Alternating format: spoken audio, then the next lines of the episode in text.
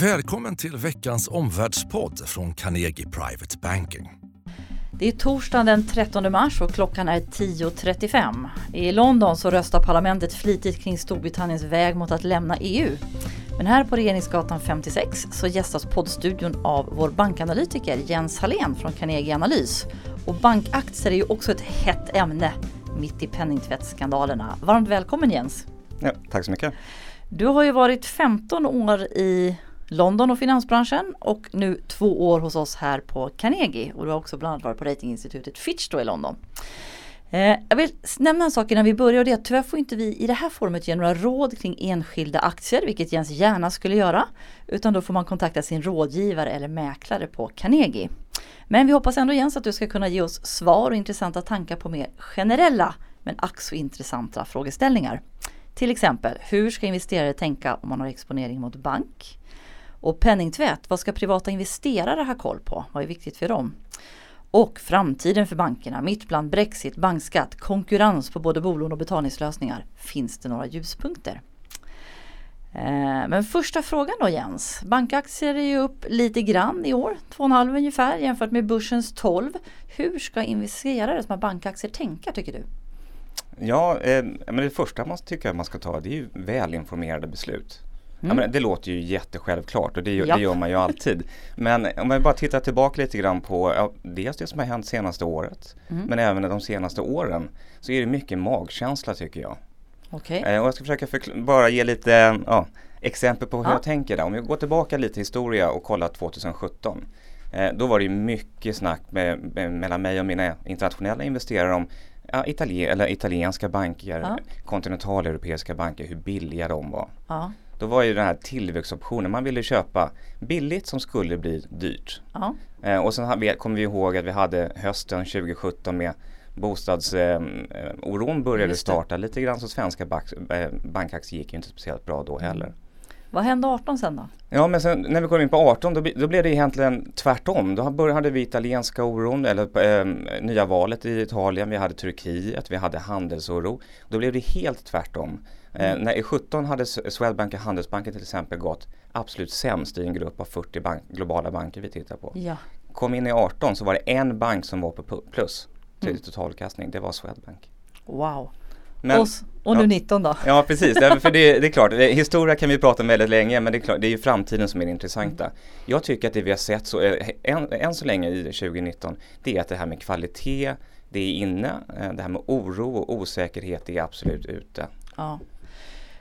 Du har också kontakt med många utländska investerare Jens. Hur ser de på svenska bankaktier och hur viktiga är de, just de utländska investerare för aktiekurserna? Mm. Och det här är ju jätteviktigt. Jag tror må många glömmer det när man sitter och tittar på de svenska bankaktierna. Man jämför dem med varandra, man kanske på sin höjd jämför dem med andra nordiska banker. Mm. Men jag menar, Swedbank och Handelsbanken har ju 40-50% utländskt ägande. Oh. Och då har vi, sitter man i, i, New York och investerar i finansiella sektorn i Europa så är det mm. ju inte ett man måste inte ha en svensk aktie eller en svensk bankaktie. Man kan mycket väl sitta här och välja mellan ja, Nordea eller BNP Paribas. Ja. Så att de, de, här flödena blir väldigt viktiga och det är, mm. marginalinvesteraren är ju oftast utländsk. Mm. Det är lätt för överreaktioner då om man går på magkänsla? Det kan man absolut jag säga. Jag hör en sån underton. Ja, och det, det kanske är lite det som också för oss in på det här med penningtvättsfrågan. Eh, mm. många har ju blivit brända av Danske Bank. Mm. Eh, och då, har vi, då ser vi alltså, stora reaktioner väldigt snabbt. Mm. Man vill helt enkelt inte vara i en situation där det finns en risk för att det ska Nej. kunna gå ner. Eh, det där är ju lite intressant ändå för då tänker man ju så här att återspeglas de flesta orosmoln i kurserna nu? Eller ska man ha bank i portföljen? Och även om du inte får säga någon enskild bank, hur ska man resonera kring den bank man ska välja? Mm. Nej men alltså, jag, nu sitter jag ju och pratar bank ofta och gärna ja. varje dag så att jag tycker att man ska ha bank i, ja. sin, i sin portfölj. Det är väl lite det där grundläggande. Mm. Sen så måste tycker jag man ska ha en åsikt om vad som, hur det här med penningtvätt kan påverka bankerna. Mm. Det är ju en så pass stor fråga. Och mm. Bara som ett exempel, vi såg ju Swedbank gick ner 20% nu ja. här efter Uppdrag granskningsprogrammet. Eh, mm. Så det är klart, det måste man fundera på. Eh, men däremot så tycker jag man kan, eh, om vi tar, tar bort eh, kommer tillbaka till penningtvätt om, eh, om mm. ett litet tag. Ja. Så kan man fundera lite mer sådär fundamentalt när det ja. gäller bank. Organisk tillväxt i bank, ja det kommer ju antingen från kreditsidan, det vill säga utlåning. utlåning. Så det är utlåning till hushåll, utlåning till företag. Mm. Men sen så har vi det här provisionsgenererande intäkterna. Mm. Eh, och då tycker jag om vi går igen, om jag får använda lite Absolut. historien för att eh, vi ska försöka dra det framåt. Så det som har växt mest är ju kreditutgivningen. Eh, ja. Vad växer ni för takt nu ungefär då? Ska ja. man vara orolig eller är det okej? Okay? Nej, alltså den har ju kommit ner från, men då pratar vi om hushållsutlåning som kom ner från över 8% till nu mm. ligger runt 6% Men 6% organisk tillväxt för en storbank det är faktiskt ganska bra. Okay. Ja. Eh, och företagsutlåningen ligger ju runt, runt 7% Så att mm. igen, båda de här är väldigt bra. Mm. Ehm, och sen så tycker jag igen, eh, det som valet ofta då blir för utländska investerare som vi kon konstaterade ja. påverkar marginalköparen eller säljaren så växer ju svenska utlåningen mycket mer än den gör i resten av Europa. Ja, Intressant. Det låter lite på dig som att man ska ha bank i portföljen. Det kan vara lite trist men det är ändå stabilt. Är ja, så? Äh, absolut. Ja, ja. lönsamheten är fortsatt god mm. Ehm, och jag kan säga att de, de startar ju från en, position, eh, en styrkeposition. Sen då lite över till de här penningtvättsskandalerna. Du nämnde ju själv att det började med Danske, så kom det tv-avslöjanden om Swedbank men också Nordea som har fått enorma konsekvenser på aktiekurserna. Danske Bank har ju faktiskt halverats. Swedbank som du sa själv ner 20 ungefär. Då. Men jag tycker det är intressant för du följer det här nyhetsflödet på, på ett annat sätt. Du följer aktiekursen och nyhetsflödet dag för dag, minut för minut. Och jag vet att du har tankar om det här. Berätta lite. Hur funderar du? Ja, jag har ju, har ju många tankar och eh, mm. eh, pratar om det väldigt ofta. Eh, jag tror att det absolut viktigaste, och jag kan inte poängtera det här ofta nog. Det finns ju ingen motsättning mot att eh, en bank har haft suspekta transaktioner som jag är övertygad om att alla stora banker har haft. Okay. Och att man har faktiskt följt regelverket. Det här är ju bland det mm. absolut viktigaste man ska komma ihåg.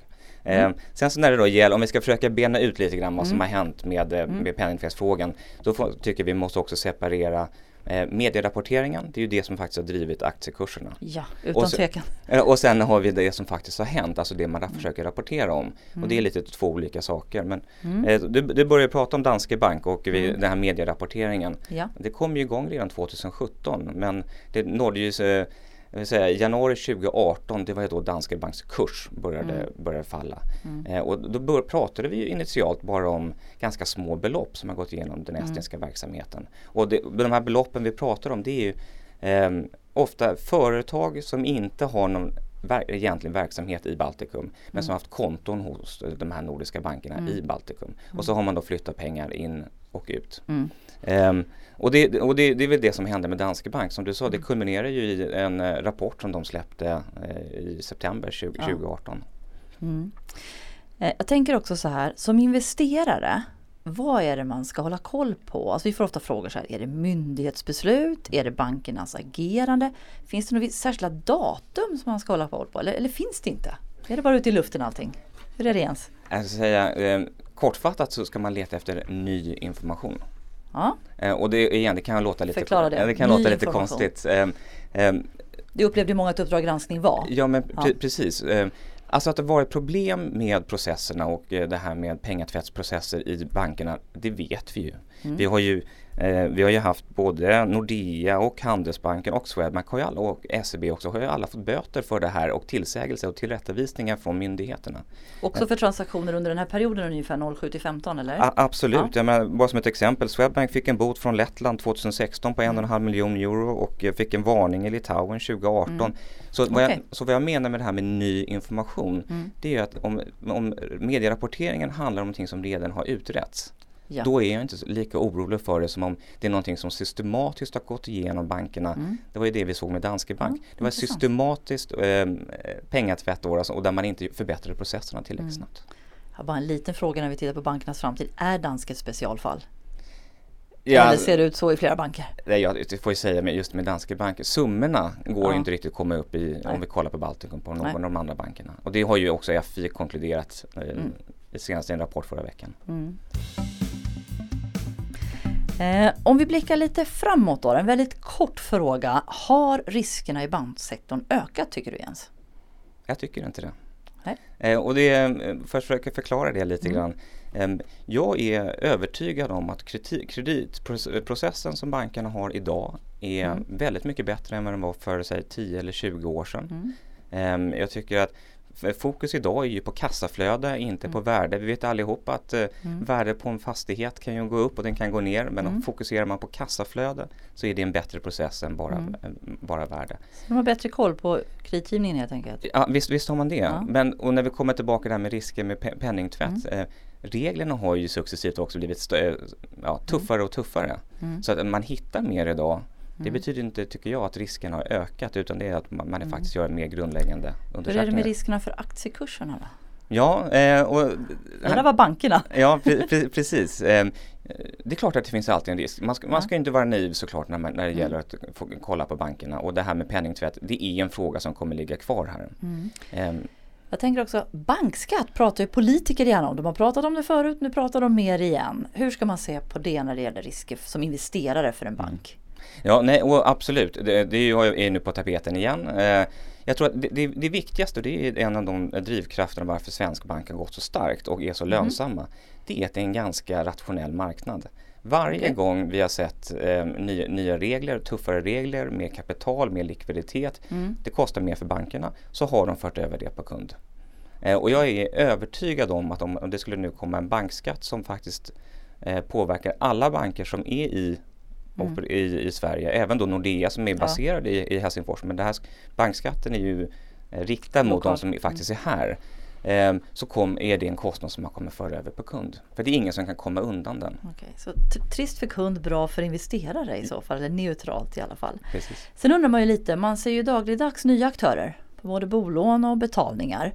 Hur är din bedömning? Kommer storbankerna klara det här? Överlever deras affärsmodell och varför i så fall? Ja, jag tror att den kommer över, ja. överleva. Universalbankens död har man ju pratat om länge nu. Då, då.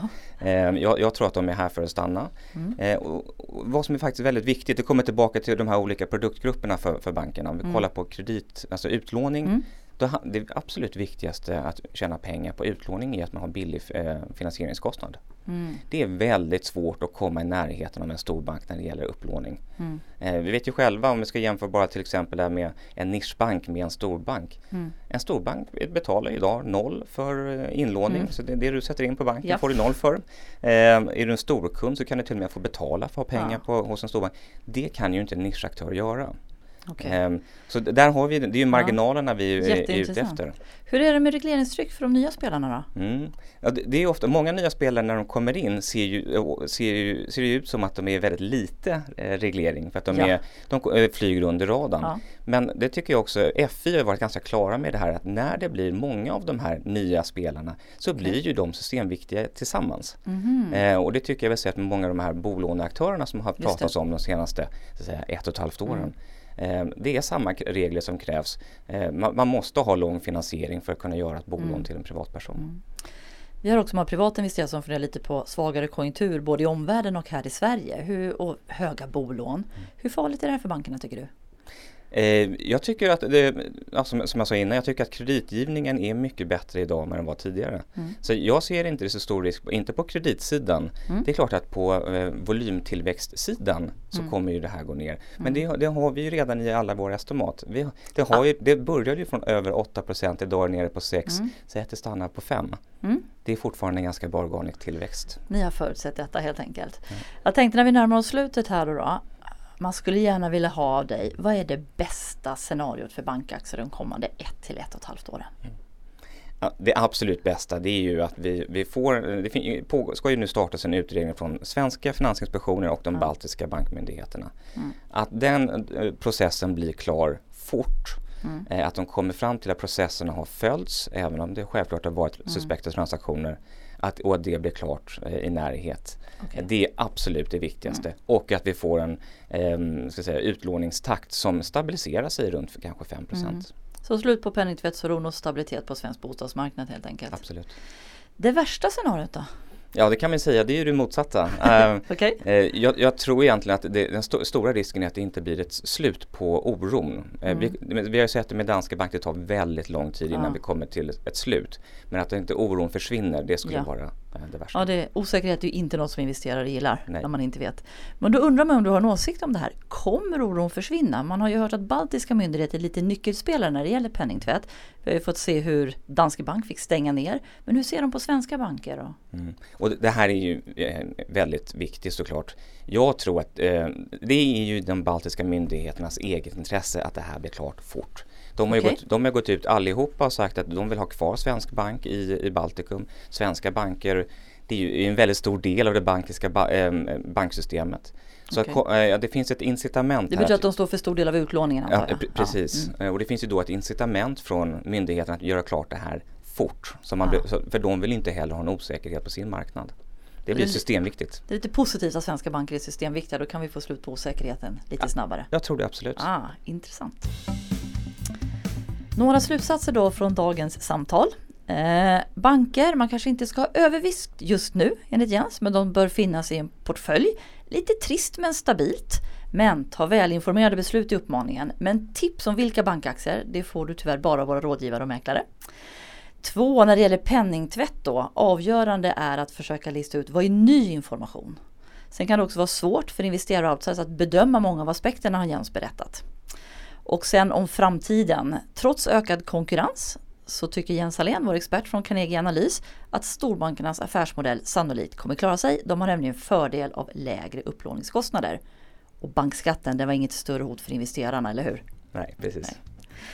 Eh, och sen Jens, i april så kommer ju ni på Carnegie Analys att ha ett seminarium för just institutionella investerare om ESG, ansvarsfulla investeringar. Om jag har förstått dig rätt, så om vi har tur då så kommer ju flera av de intressanta bankerna dit. Ja, pre- precis. Och det, det ska, bli, ska ju bli väldigt spännande och Ja. att då kunna ha en diskussion som bara fokuserar på just E ESG. Ja. Så stort tack till dig Jens för insiktsfulla tankar. Och kanske kan vi lyckas locka hit dig som gäst igen för en rafflande uppföljning. Och tills dess då på återhörande till nästa torsdag. Tack så mycket. Tack för att du har lyssnat på Omvärldspodden från Carnegie Private Banking. Vill du veta mer om vad som händer i vår omvärld och få aktuella idéer till affärer? Gå då in på www.carnegie.se veckans viktigaste och prenumerera på vårt nyhetsbrev.